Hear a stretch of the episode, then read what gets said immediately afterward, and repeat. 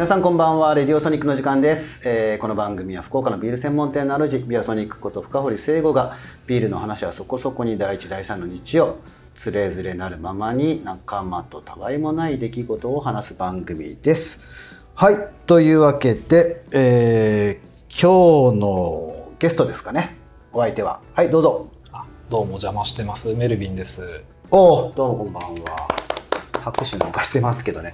えーっとメルビンでなんでメルビンなの？いやあのちょっと今回出るにあたって、まあニックネームを決めると、はいでちょっと棚の中でですね、はいメルビンって、うんこのお店に来始めた頃に飲んだビールが届い目に入ったもんですから、それをニックネームにしようかなと思って即興であの選。びました、はい、メルビン。まあ、なんでもいいですけどね。えーということで、メルビン、よろしくお願いします。はい、では、じゃあ、まあ、ビール飲みながらということで、今日選んだビールは、はい、何でしょうか？どうぞ、メルビン。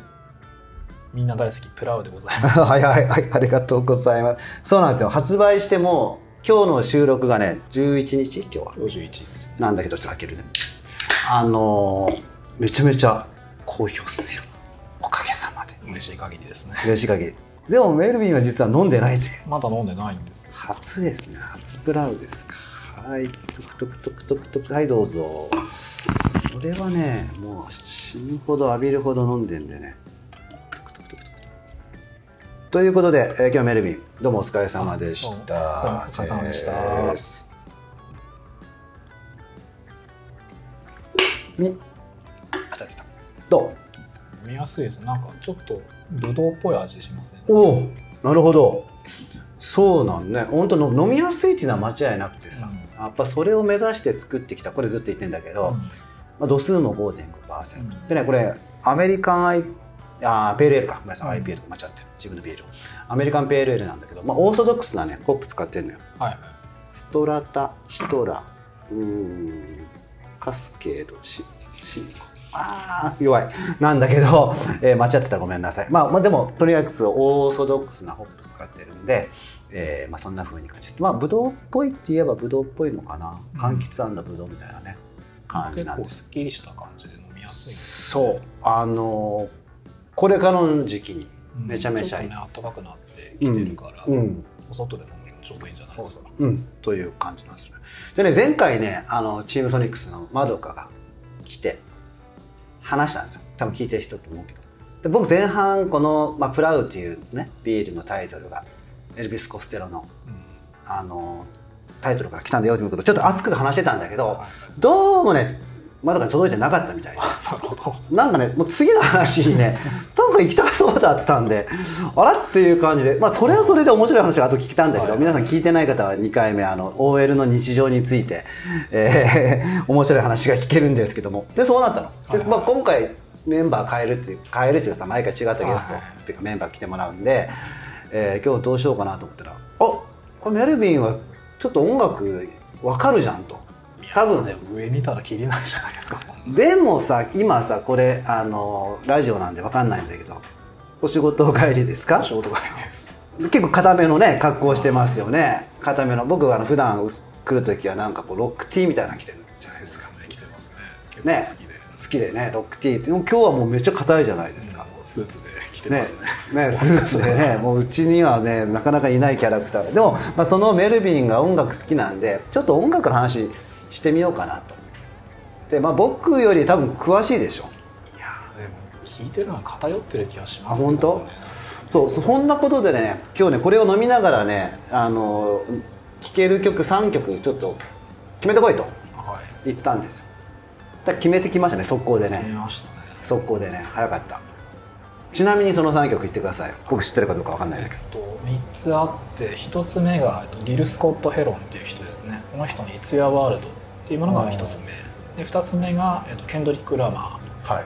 ーの、えっと、こちら「オーライト」で、あは3曲目が FX ツインの「アブリル・フォーティス」っていう曲です。ねなるほど。またねどうなんだろう。みんなわかんのかな。ちなみにメルビン何歳なの今？僕37ですね。俺は52なんだよね。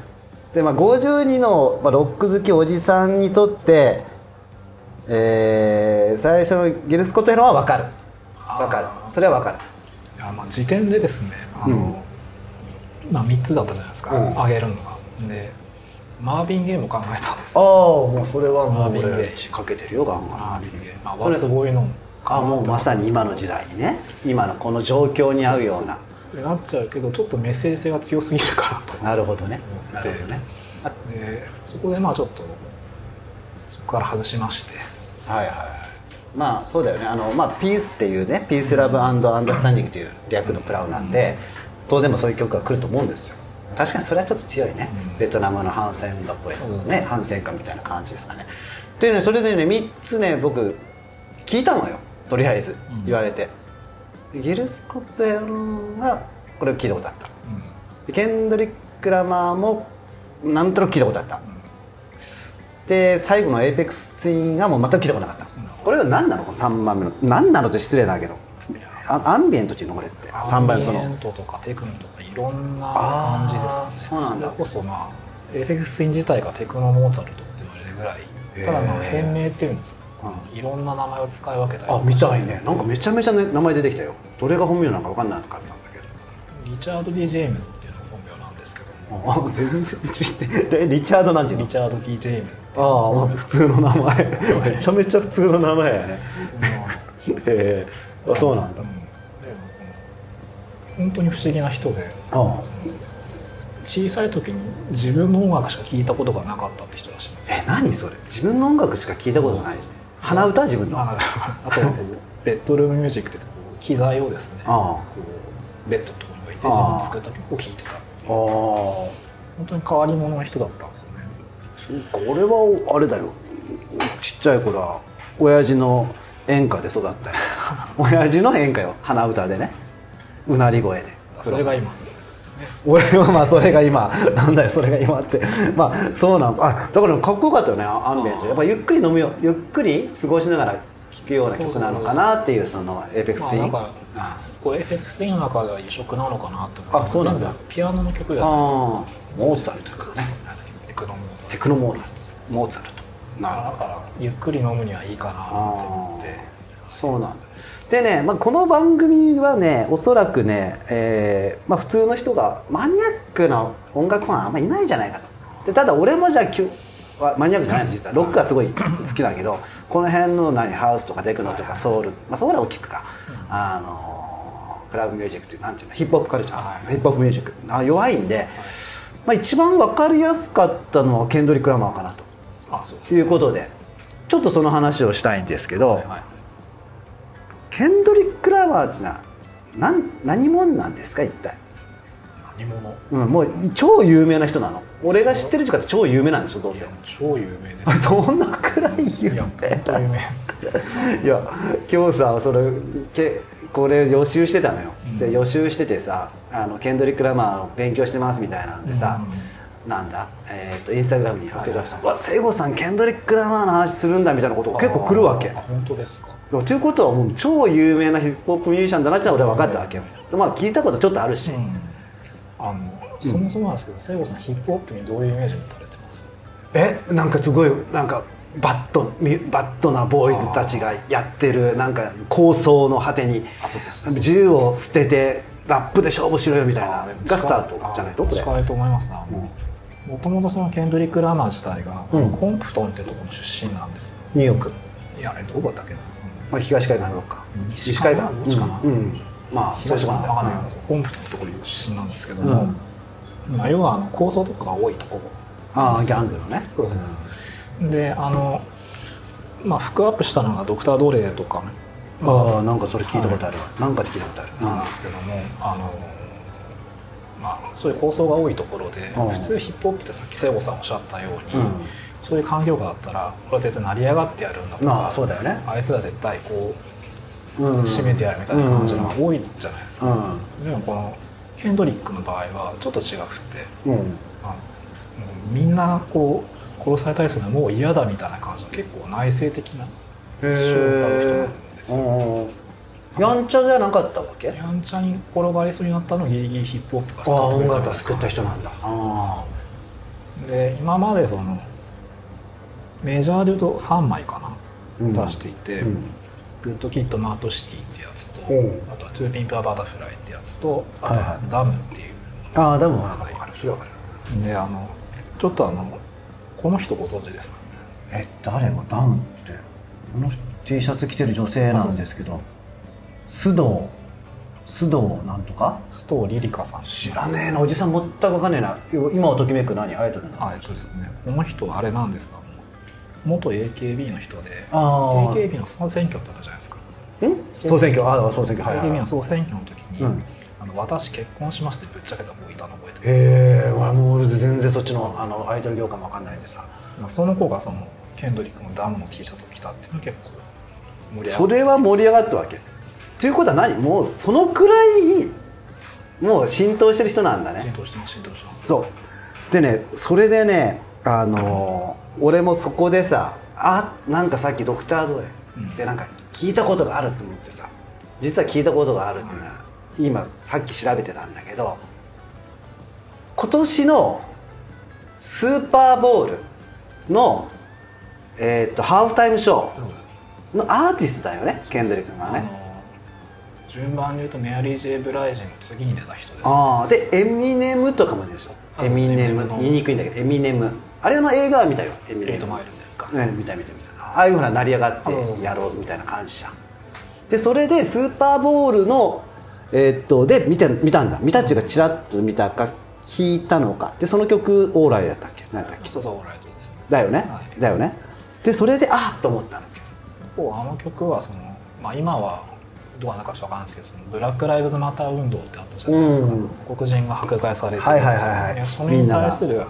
まあ、アンチテーゼの曲みたいな感じでもあみんな黒人の人は聞いたっていうなるほどねなるほどねそういうのがあったりするんで。あ時代を映してんだすごい時代を映してる人なんだ。だからまあねあのウィキとかにも書いてありますけど、うん。ラッパーで初めてピュリッツァー賞っていう文学の賞を取ったっていうえー、ラッパーで撮ってんだ。ほらピューリッツァー賞ってね何？ボブ・ディランとか撮ってた？違うか。それは違うか。あそうか。すごいな。ノーベル文学。まあでもそのピューリッツァー賞取るぐらいの人なんだ。っていうことはもう誰もが知ってるじゃん。知らない方がおかしいまあそのなんていうかヒップホップの新王者とかって言われてますよ。ああ新王者。個人的には旧王者はドクター・ドレだと思ってるんですけど。それ旧王者なの？まあここっちの面で言うとですね。ああなるほどね。今メイクマネーあの メイクマネーのあのふあれをしましたけどね。そう。そうなんですよ。そうかそれでねみちょっと見たのよさっき、スーパーボールの。なでなんかね結構この辺のがっちりヒップホップが出るのって実は初めてらしいっていうのをなんか聞ね書いてたの。それで過去のさ誰が出たのかって気になるじゃん。で俺ロック好きだから。でこれサイトで、えーと「ローリング・ストーン」っていう誌があってよくあのほら雑誌があってあの史上最強の100人とか、最高の50曲とか毎回こう出してくるアメリカのメディアっていうか雑誌なんだけどそこにこれまでのスーパーボールのハーフタイムショーのランキングっていうのがあったのよ。これ結構おかしくって。でスーパーボールってさもちろん皆さんご存知だと思うけどアメリカンフットボールのはい。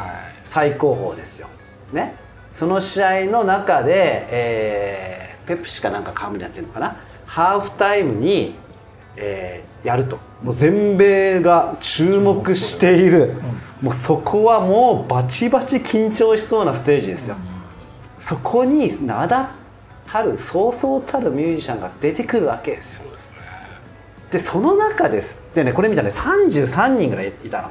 ランキングで今年まで。あ今年33今年のが入ってるかどうかはちょっと置いといてねごめんなさい。よく見てないんだけど。で33人出てたと、はいはい。まあ、33組。33組。とか33グループ。なんかいろいろあるのよ。その回ごとに1人のピンの時もあるし何かの時もある。そのランキングがあってでそれを見たんですで、まあ、これ大体 YouTube で見れると思うんで33位で誰か知ってる？分かんないよねこんなこと言われても、ね、じゃあ誰誰み覚えたことある？見たことある？覚えてある？マドンナとか。あそれはね6位とか7位だった。確か。あ結構上ですやっぱねやっぱエンターテイナーよ。あとはこうポロリッシュだったジャネット・ジャクソン。ジャネット・ジャクソンはねちょっと下の方だったと思う、あんまりよくない。じゃない。その最下位がねあるんですよここのサイトででね今ね僕ね見てんだけど、えー輝ける33位、えー2011年に出た「ブラック・アイド・ピース。あ」なんかあそんなに変な感じしないです、うんなんかねファなんだろうなんだろうこれえーっとなんだクリスなんかわかんないけどひどかったらしいよ。うん。で、まあ、どんだけひどいかっていうのがあるんだけど意味があので32位がを見たらだってわかるよ。32位が何かっていうと1967年から1989年までの回ってなってる。ジーパ人なんだそうそうそう。これ、ね、何かと言ったら要はこの時はまだハーフタイムショーがなかったんだって。概念がなかった。そう。まあトイレ休憩の時間だったと。だからまあ地元のマーチングバンドとかがやってお茶を濁してたと。はい。でも書いてたんだけどただのバツナギを現代の水準と比べるのもおかしな話だが少なくともブライドアイドピースよりはブラックアイドピースよりはマシだと。どんだけひどかったのかっていうことで YouTube でブラックアイドピース見てください。2011年のショーらしいです、まあ、でそうやってどんどんいくわけ。で31位がちなみに「ニューキッズ・オン・ザ・ブロック」ああなんかディズニー感あります そうそうこれね今ねあのメルビンって見てるんだけどもう完全に「It's a Small World」の世界でこの時湾岸戦争かなんかの時で世の中そんなことじゃないのにへなんか子供たちと一緒に合唱してたっていう完全に「お前ら何やってんだよ」でこういうのがあるわけですよ。でどんどんどんどんこう上がっていくわけ。でもうこれ言うとキリがないんでね。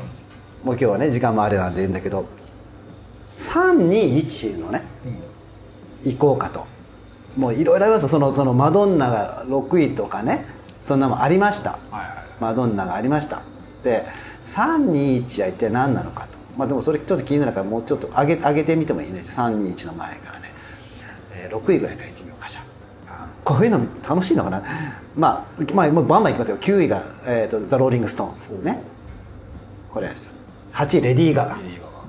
なかなかですよやっぱ。もう絶対間違いないです。で7位がマドンナ。あこれ2012年。まあ絶対かっこいいよね。これ俺見たような気がするんだよなでね6位がねこれやっぱアメリカだね。ブルース・スプリングスティーン E Street Bandボス。全部俺のものに持っていくみたいな。あボーン・イン・ザ・ USA です。よそれ歌うんだろうね多分ね。えっ、ー、とねあでもねそれはね書いてないみたいよ「ボーン・トゥ・ラン」とか「グローリー・デイズ」とか書いてるな。まあボスっていう、まあ、日本でいうと A ちゃんみたいな人ですよ。ちょっと例えがいいのか悪いのか分かんないけどまあロックのね最高峰。で4位がシェ,、えーシャキーラとジェニファー・ラペスなるほど。ですよ。でこれが5位。面白い面白いでしょ結構この話って、あでねいたいたっていうのいたいたいた。でね4位がねエアロエアロスミスブリトニー・スピアーズへー結構。でここでほらメアリー・ジェイ・ブライジあ2回目の2回出てるってことよ。これ2001年。だから20年前に出てたのよ彼女は。そういう人って他にいるんですかね2回とか。いやあんまり俺ね見なかったねこれね。なかったまあみんなでこう楽しくあのなんかいますよ。あのエアロの人が。エアロの人がって ジョー・ペリーじゃねえや。誰だったっけ？エアロのボーカルって。スティーブン・タイラ。あスティーブン・タイラ。ー なんでジョー・ペリーがギターが出るんだろう？まあスティーブン・タイラーで3位2013年ビヨンセ。絶対間違いないやろこれ。間違いない。ねこの余裕たるもの。渡辺直美じゃない方ですね。そうそうそうそう。いやこれ間違いない。で2位がねこれ意外とロックなんだよね。U22002 年。ボノがまだ。で1位。なんかわかる1位って。1位ですよね。うん。コールドプレイといやコードプレイはねなんかあ出てるのかな？もうちょっと後かな？出た気がする。ああ。違うかなわかんない。1位はこれもうなんこれ誰もが言うの？これ。プリンスなのよ。あこれ2007年のプリンス。これね殿下。これもう伝説。もうほんと雨この日雨だったのよ。でその中にプリンスが出てくるわけ。雷鳴と驚く中に。まあ圧巻のショーっすよ。へえちょっと見たいかも。これね YouTube で見てください。俺これ相当見てるもん。そんなにリピートしてみて。レミュートしてみて。なんか辛いことがあったらこれ見るの。なんかもう辛くて自分がセクシーになりたいなと思う時はこれ見て、まあ、熱たるものや。でやっぱなんかこのプリンスってこうい、まあ、言い方は悪いけどそんなかっこよくないじゃん。背も、うんまあそんなに高くない。でもまあもうこのセクシーたるやとかさ天才で。で俺だからあまりにもこれが好きすぎて去年あの T シャツ買ったもんプリンス。どういう柄のあもう普通に白であのタワーレコードのすっごい安いセールで。ああの音楽 T シャツみたいなんで、はいえーっとミネアポリスファンクって書いてるんです。よ そんだけ。それ書いてたんだけど誰も気づかない。誰も分かる。人誰も気づかない。ミネアポリスそれくらいプリンスなライブが良かったということでね。こんな感じですよ。あれですね。うん。こういう話を。話がこうつなぎにつながってまさかプリンスに届くとは思いませんでしたけど。そう。だからさやっぱさもうビールがもうプリンスに続いてるっていうこのクラフトビールの世界ですよねカルチャーをねカルチャーっすよもうだって俺の最初のケンドリック・ラマーとかその何エイフェックス・ツインの話と熱が違うでしょ今俺。違いますね。上がり方が。結局好きなことしか人間できないんですよ、ね、好きなことしか。ということで、まあ、あのメルビン来て払ってるんですけどあのそうかじゃあその辺のはケンドリック・ラマーも聞くべきだとぜひとも。ぜひとも。やっぱ何詩とかがすごいの？ヒップホップとかそうですね。まあ詩もすごいけれどももうなんだろう。詩を読みながらっていう感じの聞き方っていうのがあるかもしれないさですがにピューリッツァーショーだからね。だから耳で聞くだけじゃなくてそれこそ今ってデジタル配信多いじゃないですか、うん。それこそデジタル配信だと単体で聞いたりすることもできるし、はいはいはいまあそのずっと聞くだけでもできるんですけども、うん。全部をうん。アルバムでパッケージされたものを一つ聞く。通してで聞くとうん。意味がわかるとか、ああそういう聞き方もできると結構珍しいんじゃないかなと思うので、今どうなの？みんな音楽ってなんで聴いてんの？やっぱあれで聴いてんの？なんだその Spotify とかさ、まあ、このあれも配信もしてるけど iTunes アナログとかやっぱ聴いてんの？メルビー。僕はでも言って CD ですね。ああでもなんかこの前怖いなと思ったのがさあのこのサブスクってあるじゃん。はいはい。突然聴けなくなる曲とかあるんだよね。俺もうさすっごいそれ聴けると思って結構 CD 処分したのよ。だって前ほら CD 在庫。在庫セールやってたのよここ身身を軽くしようと思って。でその中で入ってる曲とかさもうこれ聴けるからいいやんと思ったらある日突然聴けなくなるわけよあなんだろうね。でさその聴きたいアルバムとかだけないわけよ。で俺、まあ、も分かりやすく言うと「ベック」ってアルバムがすごい好きでさ。ベック。ベックの。ベックがあってでこれアップルミュージックでは聴けるんだけど Spotify で突然2曲2枚聴けなくなったの、えっ、とねあれだよ。えっ、とゴールデン、えーな違う違う違う違う。 Odelay は聴けるんだけどその前、えー、と Colors とか。 Colors Colors やったっけ？あのとかその前のえっ、となんとかモーニングだ。あなんとか、うん、あの白いラベル。ですごいですよ。聞きたいんだけど突然聞けなくなってさ、うわなんかねやっぱりね頼なんかこうもの持ってた方がいいのかなって気はちょっとしたよね。なんか俺らはもうあまりにも人に頼りすぎてるんじゃないかと。ね。一回もう俺け頼りすぎてるんだったらあの携帯を落としたことがあってさ。ほんと自分の無力さがわかるよ。今の。でも携帯ない時。いやそれみんな言うわけよ。何やってたんだって。でもさと確かにね俺はね今52でね携帯がないせ青春を送ってきたわけ。これまたおじさんの話になるとさなんかいやらしいんだけどでも待ち合わせは成立してたのよその時。昔ったですよねこう。黒板みたいなのがあって あったあったあったあれにこう書いて。書いて「もう行きます」って「もうあなたとは二度と会いません」みたいなの残されて。えまあそんな。な ないないないない。そんなことはないけど。ないけどあの本当書いてね。だからさ時間に守ってたよね時間を。遅れ俺なんか遅刻常習犯だったからもう逆算されてたもん。俺だけ30分集合時間が遅かったもん2時集合なのに俺だけ1時間半1時半って言われてるわけ、そしたら俺がえっ、と1時55分に行くんだよね。うんでみんなとちょうど釣り合いがみたいな。そうそうそう。で1時半って言ってんのにさ1時55分に行ったらさ誰もいないわけよ、お前らいい加減にしろよと。まあそれその時点で俺が5時25分遅れてんだけどお前ら教室だったら「あいた!」とか言って「なんで俺もに俺もギリ今さちょっと俺も遅れたけどさ」みたいな「いやいや今日2時集合だから」みたいな「ええみたいな「俺なんだよ」みたいなそのくらいひどかった。でも今ってさその辺の頭も働かな働かなくても、遅れます感じやん。5分遅れる待っていやでも遅れますどころじゃなくてもう行けたら行くとかありますからね。そうままず気分みたいな。決め決めないよね。まずね場所とかをね。断定をしないですよねああそうかそこがまあ時代地や時代なんすかね。行けたら行くって相当すごいよなと思います、だでもメルビンはさ携帯っていつ持ったの？よ僕の頃は、まあ、PHS があったんですデータデータ PHS それが何一番最初に持ったの？高校生の時ポケベルとか知らない？のポケベルはね僕通ってないです、ないんだ。うん、ピッチってやつ？ピッチですでそれを持ったの高校生の時。高校生の時。でピッチってあれなんか自分でこう着メロとかってあったじゃないですか。お覚えてます？うん着メロ。着メロのこう分厚い。ああなんかそれその流行りの曲とかをこの番号の順番で押すとあみたいな。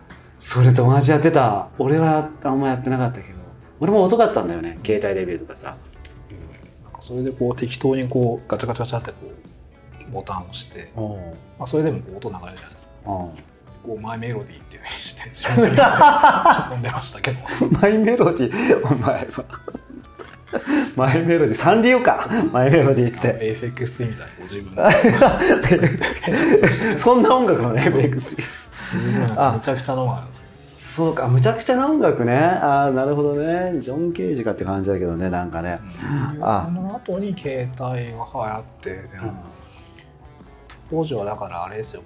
パカって開けああもう今でも持ってる人いるじゃん。なんか会社員とか。あれがなんかもうなんだろう。みんな持ってたような感じでした。ねああでも俺一回怒り狂ってあれパキッて割ったことあるわ。こんなのがあるからいけねえんだよってなんか怒ったんだろうね。なんか人間ってさ 酔っ払うと電話したくなるじゃん。ああありますでそういう時ってさなんかその時の彼女か好きな子か忘れたけどさかけてもううまくいかないわけよ酔っ払ってるから。大抵そういう時って。でなんか切られたりしてさくっさーと思ってパキッとか思ってさ 次の人大公開。もう大変。冷静にな冷静になるとだからやっぱあれだな。酔っ払って電話するのはもう最悪だな。絶対やめた方がいいよメールとかろくなメール売ってないから。メール打たないですか？売ったな。だから俺も最近はもうそんなことしないけどいい大人だからさ夜のメールは気をつけようってね。で夜のあのインスタのアップとかね。あ危険ですね。危険よね。なんか食ったらないのってさもうぐっとここはこらえてね。皆さんだから今日曜の夜で、ね、好きな人とかね酔っ払ってる人いてもむしゃくしゃしてるからなんかあげたくなる気持ちはわかるんですけどそこはぐっとこらえて明日朝になるともう大変な恥ずかしい気。気分になってますからねそういうことがあるんで。いやそこは注意した方がいいよね。なんかね。だからその辺の付き合い方っていうのがさ俺はこう段階を踏んでるわけよ。なんかちょっとずつ。でも今の子ってもうすでに持って生まれた時から子供が見てんじゃんスマホ。すごいよねなんかね。だからなんかそのなんだろう。SNS とかってうん。結構難しいなって思うのが、うん。こうバンってこうすぐ発信できるじゃないですか。するね。しますもうなんかもう使ってますから。そう。だからソニックスは。そう。我慢とか自分の考えを遂行するとかっていうのがなるほど。難しいんじゃないかなと僕いつも思ってて。あ僕はインスタとかもやってるんですけど、うん。ほとんど投稿しないですよ。なるほど。すするんだけども、うん。するテーマが限られてる、うん。例えばライブ見たとか、うん。どこどこに走りに行ったとか、うん。それにとどめてるんですよ、そうしないとなんかまあ使い分ける人はいるけどそうね。再現なくなっちゃうじゃないですか、なんかね俺もなんかさちょっとむしゃくしゃしてる時さちょっと自分の弱気をさらけ出すみたいな投稿ってあるじゃん。一人飲んでます。も うもうさ誰かなんか言ってないんだけど誰か来てみたいな匂わせて誰も来ないというあのさ切ない。もう速攻消す30分。一応20分ぐらい売ってんだろうね。誰も来ないわけよ 俺何やってんだろうと思って、ね、なかなかストーリーズとかのタイミングですからね。やばいよね。美味しいもん自慢になってたりとかするしさ。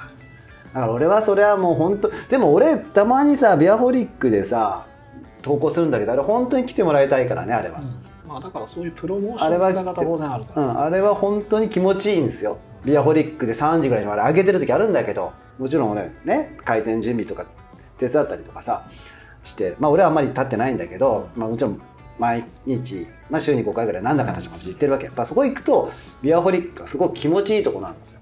これ宣伝になってるけど、だからぜひそこはね今このねまだ混沌としてる時代だからこそ昼安心安全に安心安全に飲めるっていうことはお客さんいないってことですから。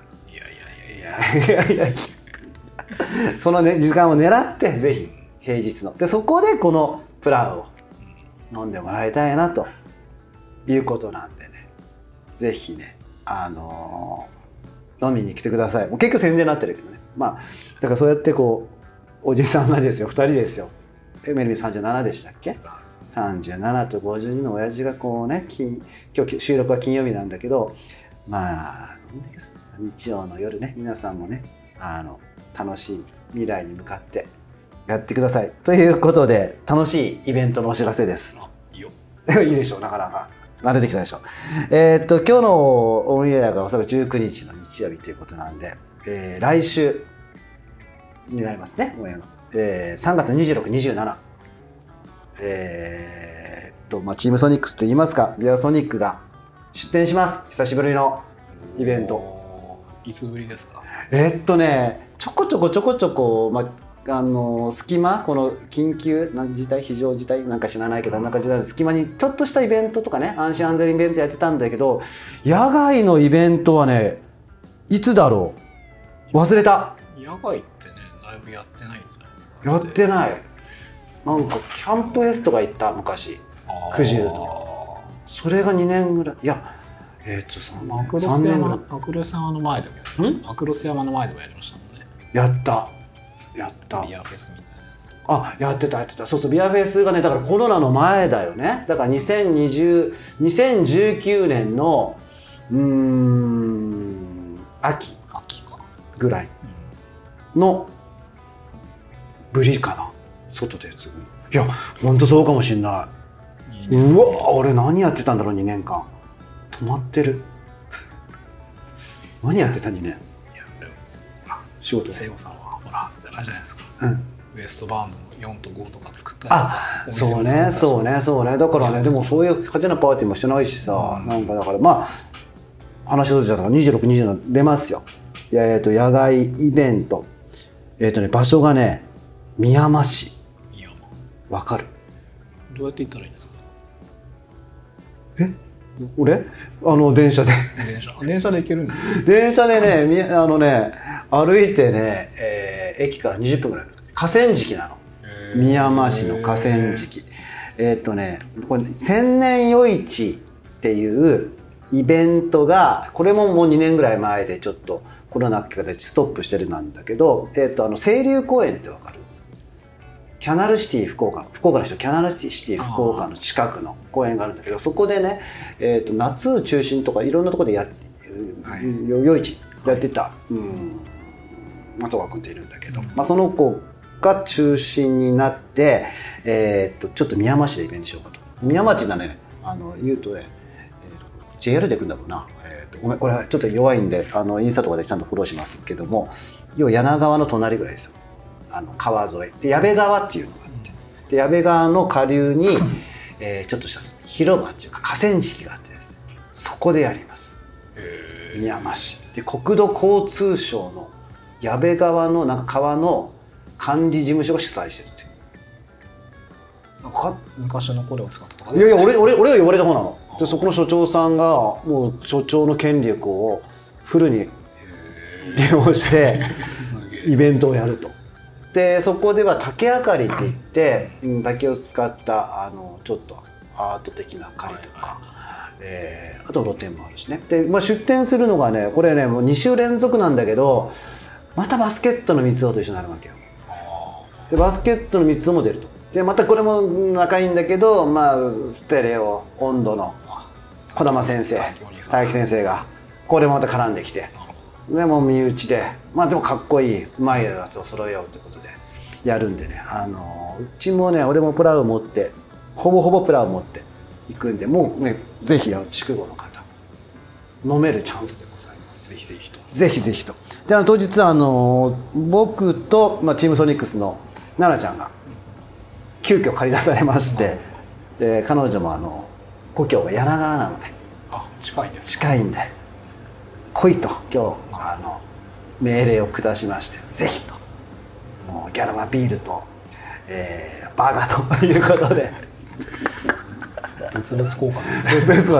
でも意外とそっちの方がねあの俺の安いギャラよりはいい。現物支給とフリードリンクということなんでぜひね,、えーとね11時から21時ってことになってたんですけどまああの詳細は、えー徐々に出てくると思うので常にあの、えービアソニックのはいインスタグラムをチェックしてください。あのー、ガンガンやりますんでね。で、それとか、えー4月の頭も、ちょっとね、えーそれはオンエア間に合わないかな。4月の7日、えーこの筑豊の名店、カーネル食堂。あ美味しそううまいです。もう日本のタイ、筑豊のタイ、えーの、まあ、カーネルを呼んで、ちょっとした、えーフードとビールのイベント、イベント地かね、まあ、ただフード呼んでみんなでワイワイ。まあその頃にはね、もうちょっと安心安全になってるかなっていうことを願いを込めて、今ビアソニックで、えーとやりますので、その辺も。まあね、あの、カーネルの店もいい店ですよ。見たことある？いやあの行きたいと思ってるんですけどなかなか飯塚だからね。そうなかなか行き行けないなかなかねチャンスがよっしゃーっていかないとね飯塚はね。でもなんか彼はあのいい店ですよもうなんかやっぱカルチャー作ってるみたいよ。飯塚の方で。彼は彼で。まあそんな感じでねあのまあオンエアのえーっともう終わってるけどね。あの戸谷めぐちゃんとかのね絡みもあったし。まあそんな感じで。今度はカーネルともやりますなんか来週一日店長とかやるじゃんでしたっけ？そう。一日店長はねこれねやってたってことですね。あやってた。という過去になります。あなるほど。17日だったんで多分やってたでしょなるほうやって多分盛り上がってたと思います。そういうことか。そうそうこれねちょっとね収録がちょっとだいぶ前なんで今回はあのやってたんですよ。めちゃめちゃ盛り上がりましたよ。す ごかった。もど失礼いたしましう入れなかった。パンパンパンパンで。もう危なかった。密ですと。いや熱じゃそこはちゃんとしたと思う。あのそんな感じなんで、えーまあ近々で言うと3月2627の土日ね宮前市の方の河川敷で僕はいますんであのぜひぜひ来てください。そんな感じです。あのベルミンあの他に何か言いたいことない？大体プラ美味しいんで皆さんぜひ買ってください。はあいいこと言うね最後に。ということで、えーまあ、夜も更けてまいりましたんで明日またお仕事の方皆さんあなたもお仕事でしょ？頑張ってください、まあ、あのそれでは皆さんおやすみなさい。今日のお相手はビアソニック深堀聖子とあエルヴィンでした。ではではまたまた次回。